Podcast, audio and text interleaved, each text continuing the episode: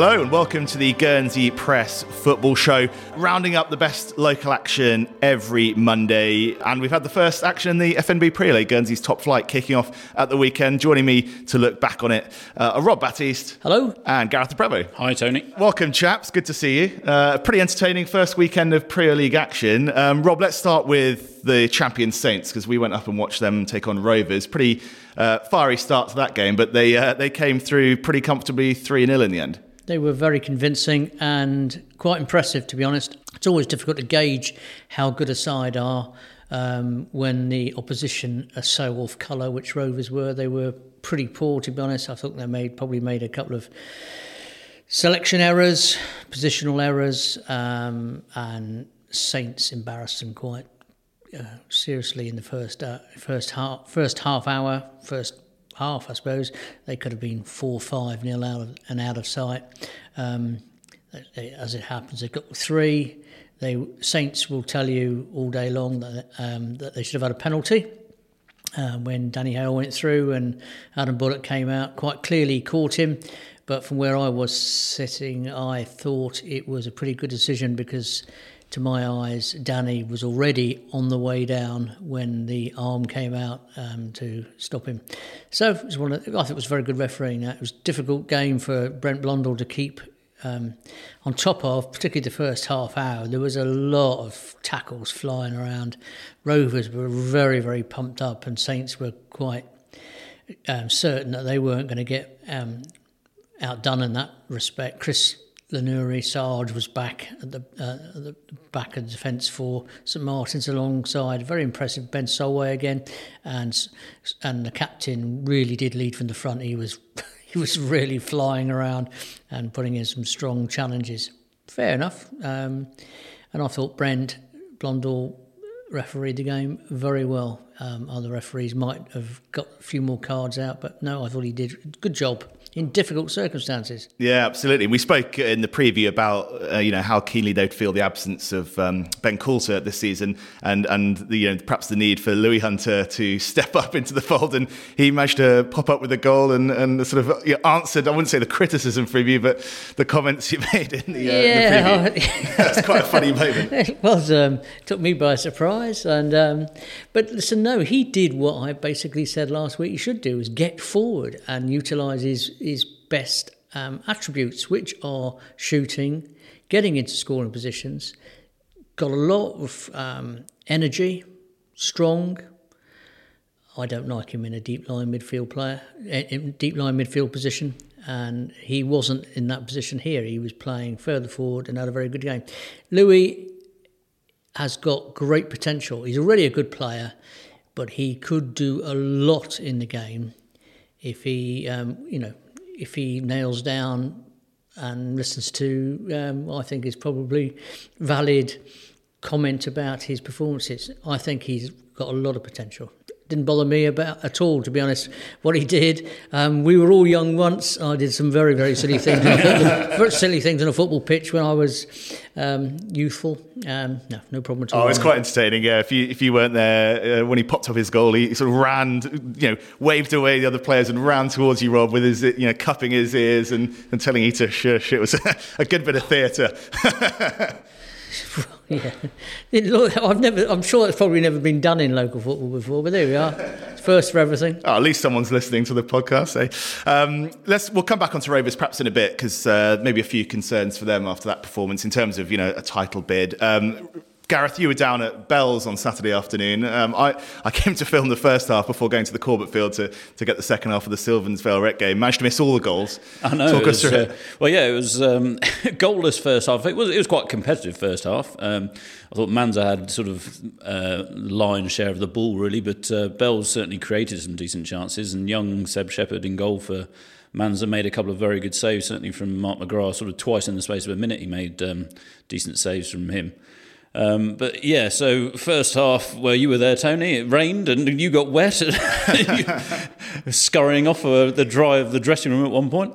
Um, and then, sort of after half time, by the hour mark, it was two all. There was sort of just goals galore all of a sudden raining in. Um, uh, Mark McGrath got um, got the first one from close range on the follow up after Steve Renouf's diving header had been saved by um, Seb Shepherd.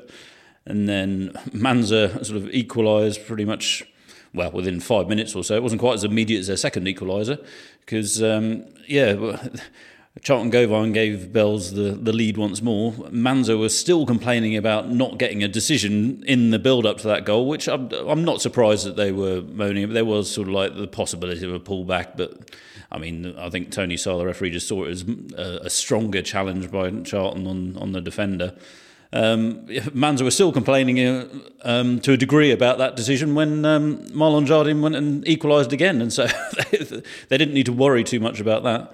And yeah, either side could have gone on to win it. Really, to be honest, there was um, sort of chance at both ends. I did think Bells might have lost their chance when um, Charlton Govine went off, sort of with a it looked like a minor injury. He, he sort of hobbled off a bit with about quarter of an hour to go. Um, but no, Bells, um, they got a penalty with um, six minutes left. Um, Mark Rioy uh, brought down um, Robbie Williams, it was, who'd come on for Charlton. And yeah, uh, Crusher took that one top bin, gave Seb Shepherd no chance. And then Manzeau pushing for a late equaliser, got caught on the break, just one long clearance. And um, yeah, Robbie Williams still as quick as he's ever been, really. And he fired home. He, I mean, he almost took the net off. It hit so well. So, yeah, um, they ended up 4 2 winners. It's perhaps slightly flattering the two goal margin, but um, I think uh, Stuart Simon, their, their new coach, will be very happy to start off with a win. Yeah, really good start for them. Were you impressed with what you saw in terms of their, their potential this season?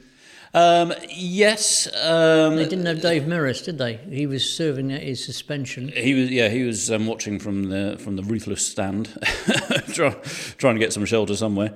Um, they had uh, Brent Marquand actually playing in more of a sort of a holding midfield role, um, not at the back as he I saw him a lot last season. He was um, partnering Damien Le Tocq at the back. Um, and they had um, Joey Bogues and Dave Royo, sort of like their more advanced central midfielders.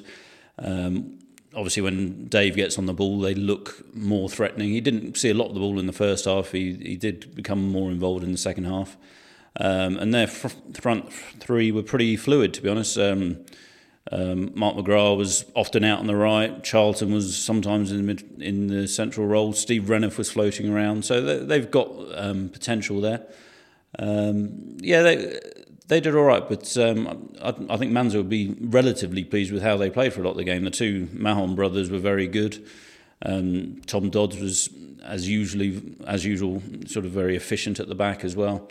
Um, and Marlon Jardim, when when he sort of came alive, he always looked a threat. So um, yeah, obviously it all depends on whether Manzeau can keep that side together, which will depend a lot on the GFC situation. And will they continue? Um, because um, I must say I was very annoyed when I read it yesterday that um, Manzeau gave a walkover to their first um, Lancaster One game yesterday afternoon, which is not very clever on the same weekend. It's quite clear from what I've been told um, from GFLM that they haven't got enough players to sustain two sides, and they will have to put up with the fact that the fixture list suggests, shows that they have to have, they will have two games on the same weekend. If they can't deal with that, they shouldn't have started. Um, it's a, a, little bit um, worrying the situation, I must say. Yeah, there's a lot to be resolved there, isn't there? And I guess a big week. It doesn't for look them. good. It doesn't look good. Um, yeah, we'll, we'll learn more, I think, this week about the GFC situation uh, and obviously the implications that will have for them. Um, couple of other games to look at. Um, we were down, well, I was down for the second half at the Corbett Field for Sylvans against Vale A, a, win for Sylvans. Rob, you were there for the whole thing. What did you make of it? Uh, it was a really enjoyable game. Um, first of all, say well done Vale Rec for producing a superb surface to play on. It really looked a picture. I've never seen the rec, the rec ground looking quite so good. It, although it was good when it the FA Cup final back in June, but no, it really f- nice surface to play football on. Not too long, not too not too short. And um, Vale Rec were, I think, a bit unlucky to not get some get a draw from that game. Um, they played um, a, a, big part in, in, in, a very enjoyable um, afternoon's football. Um, good football all around. Nice passing movements from both sides who were trying to play play the right way. Um, I think Rec were probably a little bit too slow in their build up. Um, and Sylvans quite cleverly, um, particularly in the first half, were happy to sit back a little bit and hit them fast on the break, utilising their spearhead with Ewan Melrose in the top position with Tiago Rodriguez and um, and um, Thomas Apsion alongside him. Thomas, scored two goals um, and had a good game. Busy little player, Thomas, and if he stays fit, I think he'll be a handful.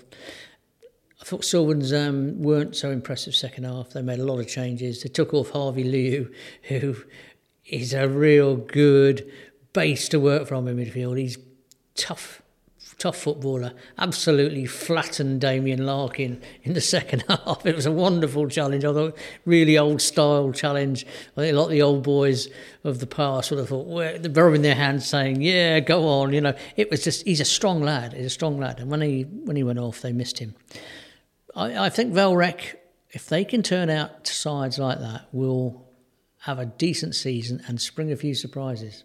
They don't score enough goals to win games, unfortunately. The other team um, tipped to be in contention at the top uh, this season, North, uh, opened the, uh, the, the Premier League campaign on Friday night uh, with a, a, thumping win over Rangers, five one in the end. We were there for the first half. We had to dash off for uh, a work engagement, um, but yeah, Rangers actually put up a bit of a fight. Yeah, they were quite a more mature team than last season. wasn't too many youngsters around, but they they worked really really hard, and um, you know they were a goal down at half time, and I think that was probably fair enough. North had quite a few chances as they always going to going to, but they've got a couple of dangerous forwards um, Rangers in Stefan Timms, who's really quite electric. Um, and he'll bother a lot of defences as he did last season. Um, and um, young um, Foss, Brad Foss, who was playing alongside him, had a good game. I prefer to see him play um, wide on the right, running forward, utilising his his his speed uh, and delivery. But um, no, he had a good game. Um, I was pleased to see that Rangers weren't fodder for North. Um, no, but they made North work hard for their win. And of course, if they hadn't had Sam Murray up front, they would have had to work a lot harder. Four goals for Sam. It's almost par for the course, really, with him. He's a fine player. Took the goals that we saw in that first half very well. Um, yeah, he's a he's a force to be reckoned with, isn't he?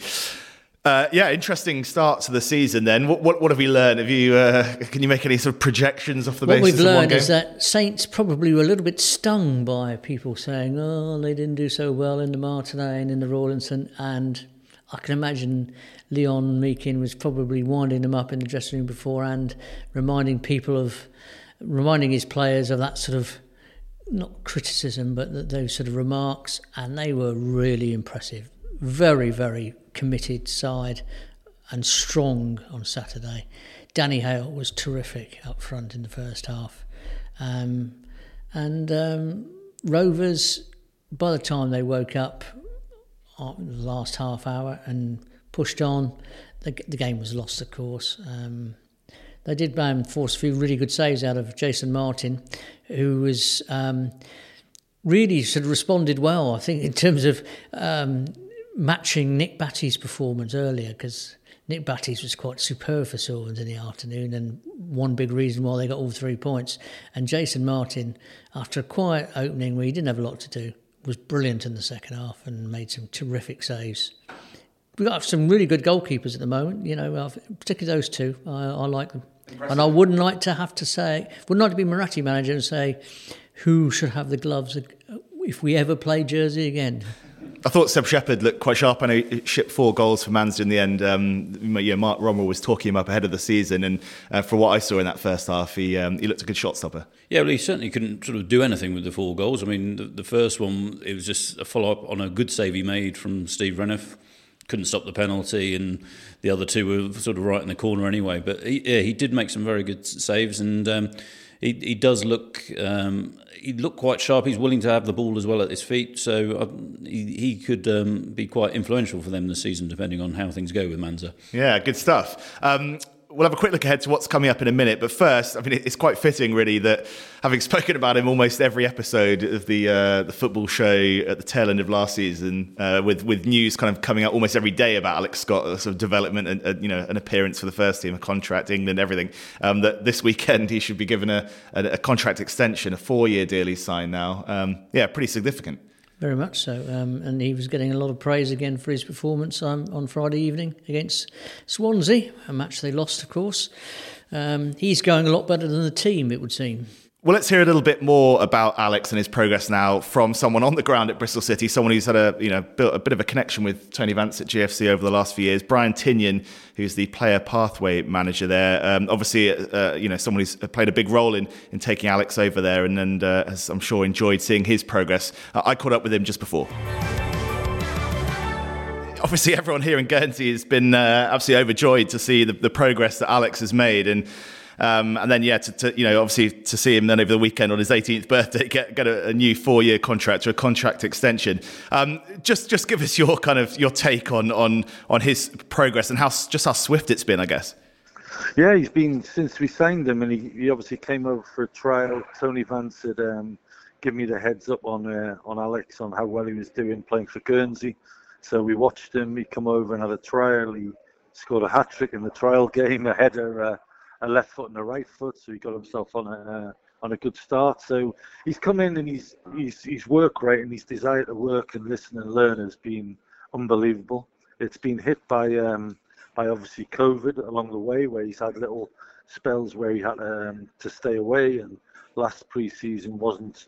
It was like in groups of five, so he didn't really get a proper pre-season. So it's it just all adds up to a, a unbelievable 12, 16 months, and it's credit to him you know, he's he played well in the under 18s when he came.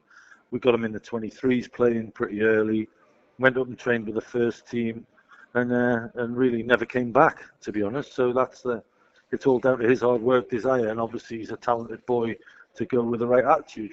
It seems like he's the real poster boy for Bristol City at the moment. Um, he's on every single social media post, every single post about him. You know, the reaction from from the fans is um, yeah, is so buoyant, and there's uh, there's definitely a lot of excitement around him.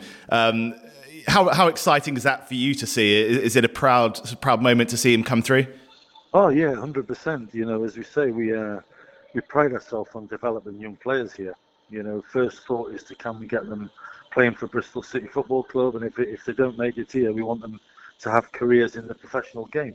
Um, I was lucky enough to be at the Wales England game last year when Alex came on in the England game and was very, very good. So he's he's made great strides, and everybody here is is so proud of him. You know, Gary Probert's in constant uh, contact with his mum, who's obviously absolutely over the moon, and I constantly speak with his dad. So yeah, we know the family are really proud of him and the progress he's made. And as I say, he deserves everything he gets because he's a he's a down to earth, smashing lad who wants to work on the training. If we asked him tomorrow and said you're playing in the 18s tomorrow, he'd just get on with and play exactly the same. He's just that sort of lad. And obviously, um, yeah, the four-year deal. How, how, significant is that? Sort of just put it into perspective for us. How significant is it for you know for an 18-year-old to sign a, a four-year contract um, at the club?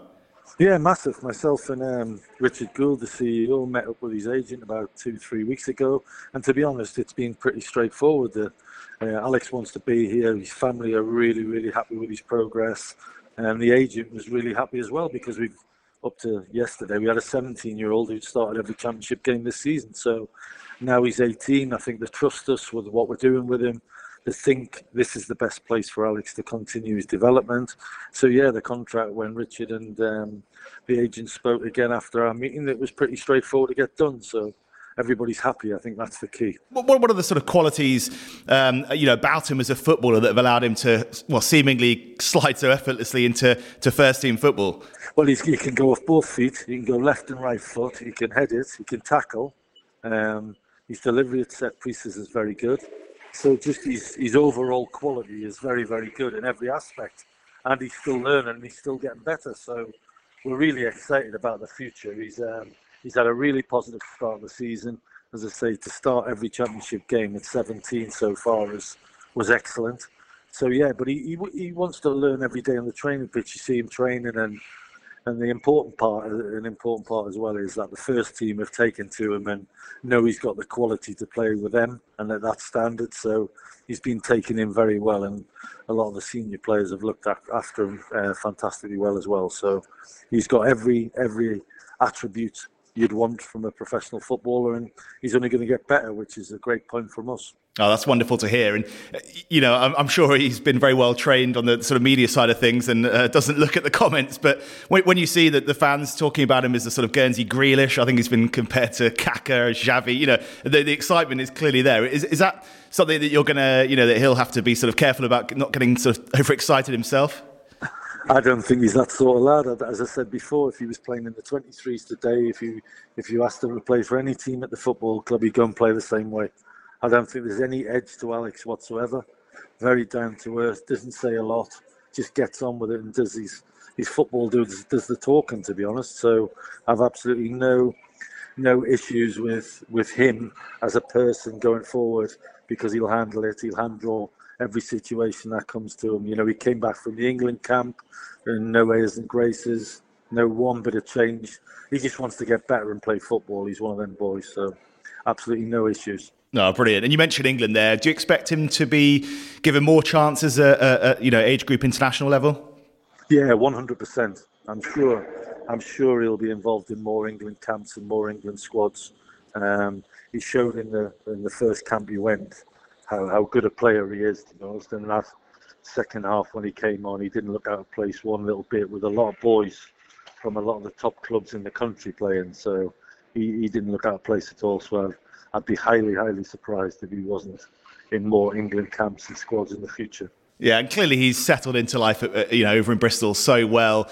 Um, it, as you say, it, you know, it seems like a great place for him to be um, at this point in his career. Um, do, do, you expect, though? Do you think? Do you think other clubs will be looking at him quite closely?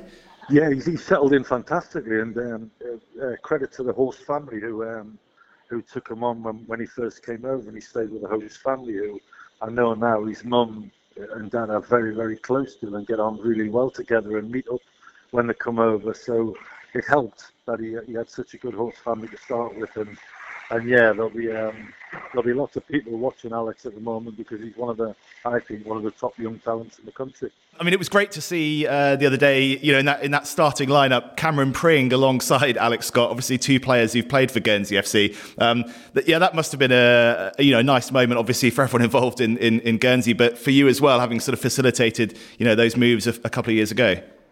Yeah, for sure. We, have had Cam Pring since he was 17.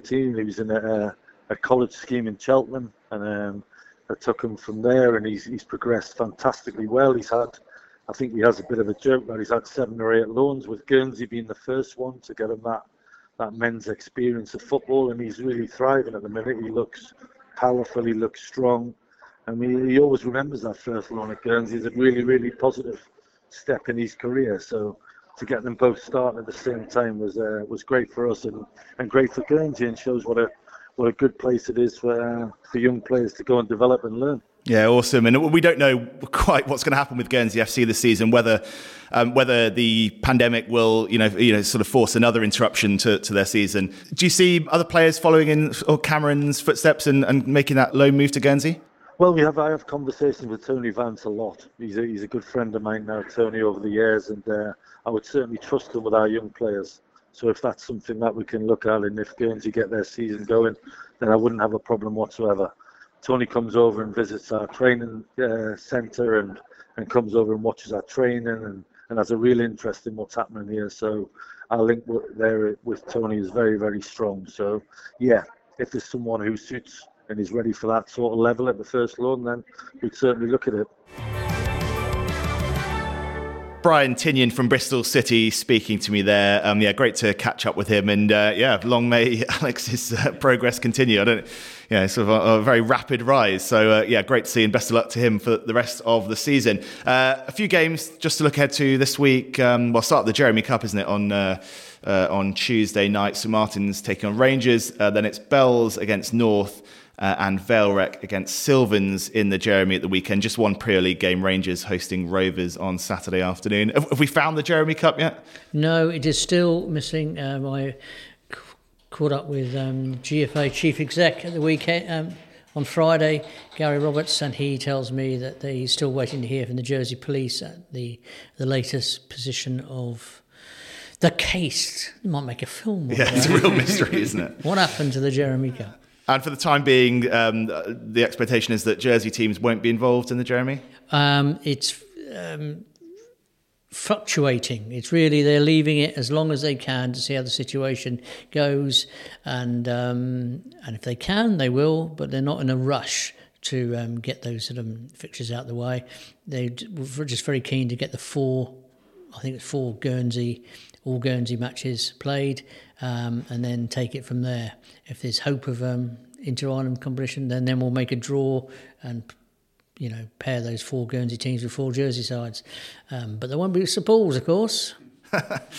um, right, brilliant. We'll leave it there, I think, guys. Um, thanks very much. As ever, you can read more football coverage throughout the week in the uh, Guernsey Press and uh, follow us on social media as well at GSY Press Sport on Facebook, Twitter, and Instagram. Um, yeah, we'll catch you next time. Cheers. Cheers.